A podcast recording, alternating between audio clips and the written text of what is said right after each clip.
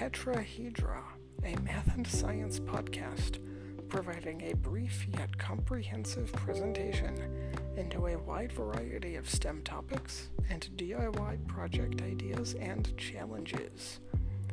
The pod is your bi weekly dose of math and science in 15 minutes or less, with new episodes released on Monday and Friday. Let's keep the intro cliches brief and get right into the content of the pod. So thanks for joining me, and I hope that you enjoy it. Hello and welcome to Tetrahedra. Today's episode is a little different because I was scrolling through my archive of unreleased and or ASMR episodes and I noticed I had a comedy episode from like a month ago that kinda just fell off my radar.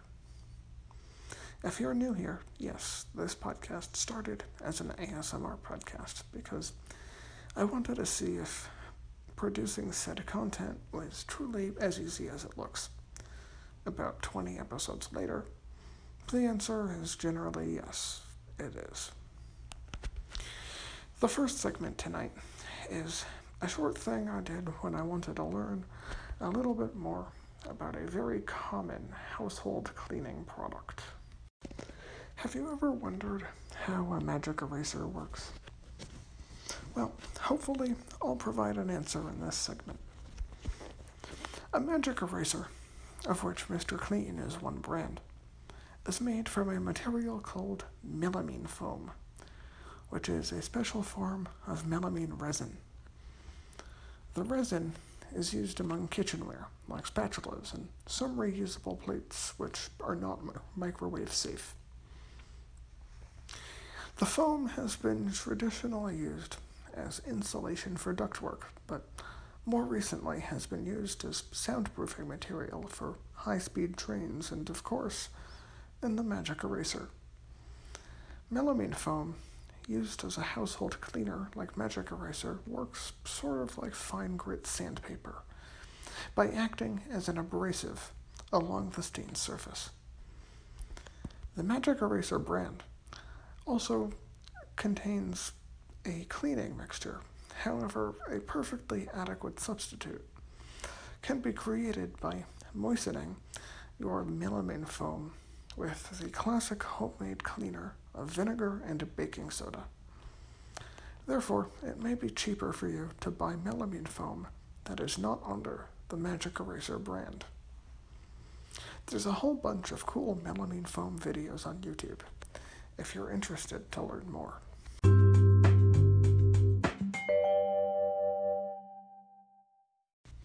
Up next is the comedy segment.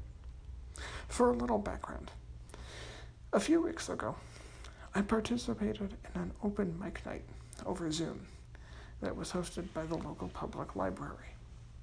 Most people told really tired political gags or sexually explicit cliches, so it really wasn't a life changing experience. I recorded the comedy segment during that Zoom call, so I apologize if the audio quality is lower or it sounds like I'm talking to the hosts through my headphones. Well, to be fair, I was doing that. But I think you'll find that the audio quality is actually pretty good, and the conversation sounds pretty natural and unscripted, which is good because it was unscripted. So, without any further ado, please enjoy. I'm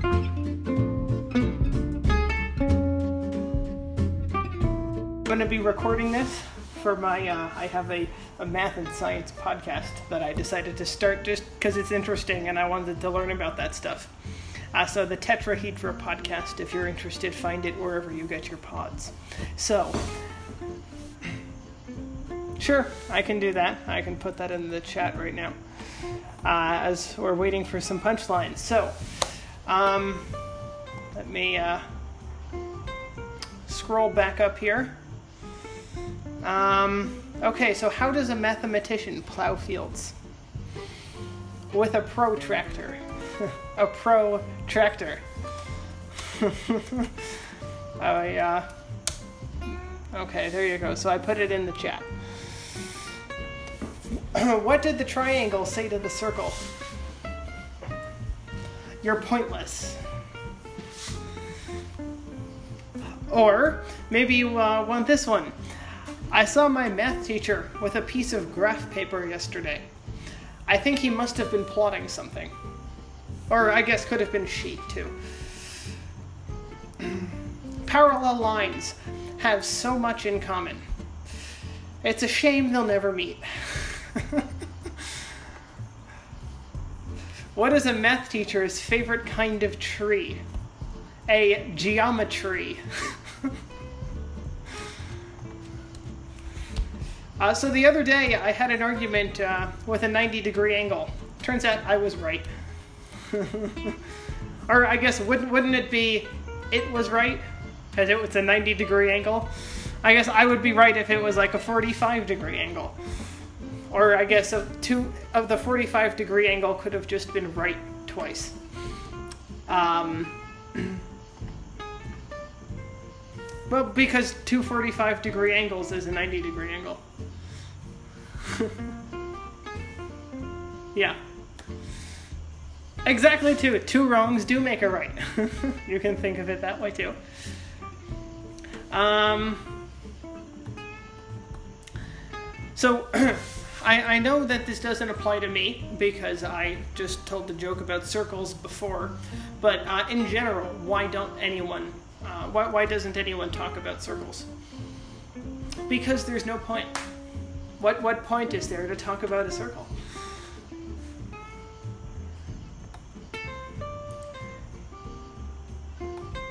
Why was the obtuse triangle always so upset? Or obtuse? Because it's just never right. What do geometry teachers have to decorate their floors with? Area rugs. Wrong season for uh, this one.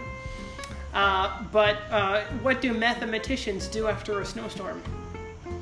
Instead of making snow angels, they make snow angles. Just switch the E and the L. uh, so I know some people um, don't really like math class, and as such, they may not like these math jokes. In which case, I'm sorry. But why does math class feel so long? Well, maybe it's because the teacher just always goes off on a tangent.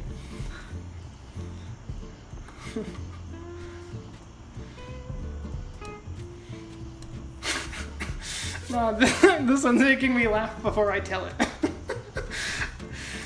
Why did the mathematician spill all of his food in the oven? The directions said, put it in the oven at 180 degrees. So he flipped it over. Okay, let's uh, let's stop doing some geometry jokes now. Um, and uh, let, us see. Um, what other good types of jokes there were? There's some good jokes on statistics and pi that I saw here. So here's one. So um, a statistics professor and a math professor were working together on a cookbook. They called it Pi a la Mode. Get it? Because because mode is is most often.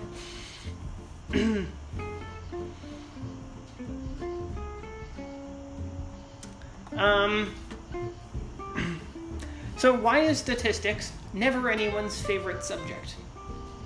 Well, to be fair, it's just average.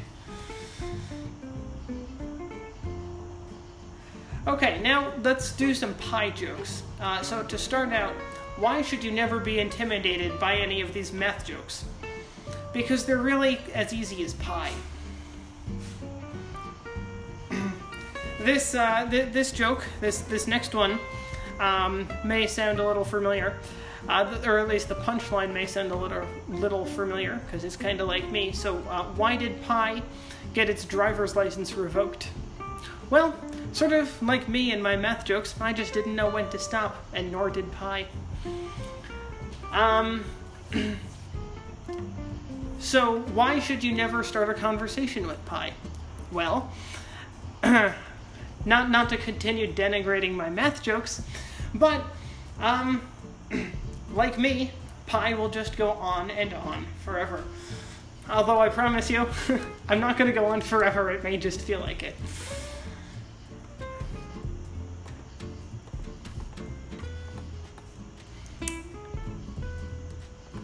Um, okay, I have two more. I have two more.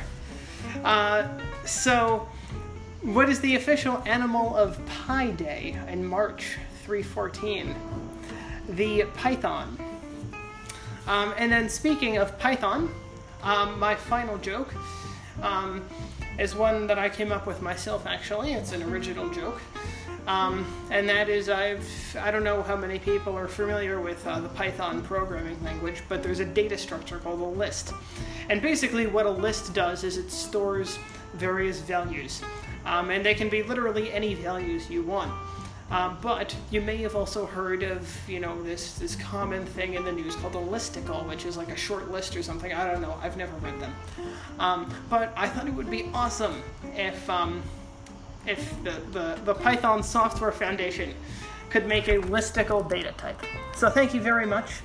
Um, th- those are all of my math jokes, and uh, if you like them, I encourage you to follow the Tetrahedra podcast. And if I can give a quick description, a math and science podcast providing a brief yet comprehensive presentation into a wide variety of STEM topics and DIY project ideas and challenges. The pod is your dose of math and science in 15 minutes or less, delivered Monday, Wednesday, and Friday, or at least some of those days, just depends on my schedule. Uh, but so thank you very much. Hope that you enjoyed this episode. I just want to wish a good semester to everyone going back to school, as I know my university is returning to class this week. I started this pod as what I would have wanted when I was an undergrad, and I hope that this provides you with some modicum of beneficiality. If you would like me to describe a topic from your semester, or want to talk about anything else, feel free to send me a message on Twitter at, at podtetrahedra.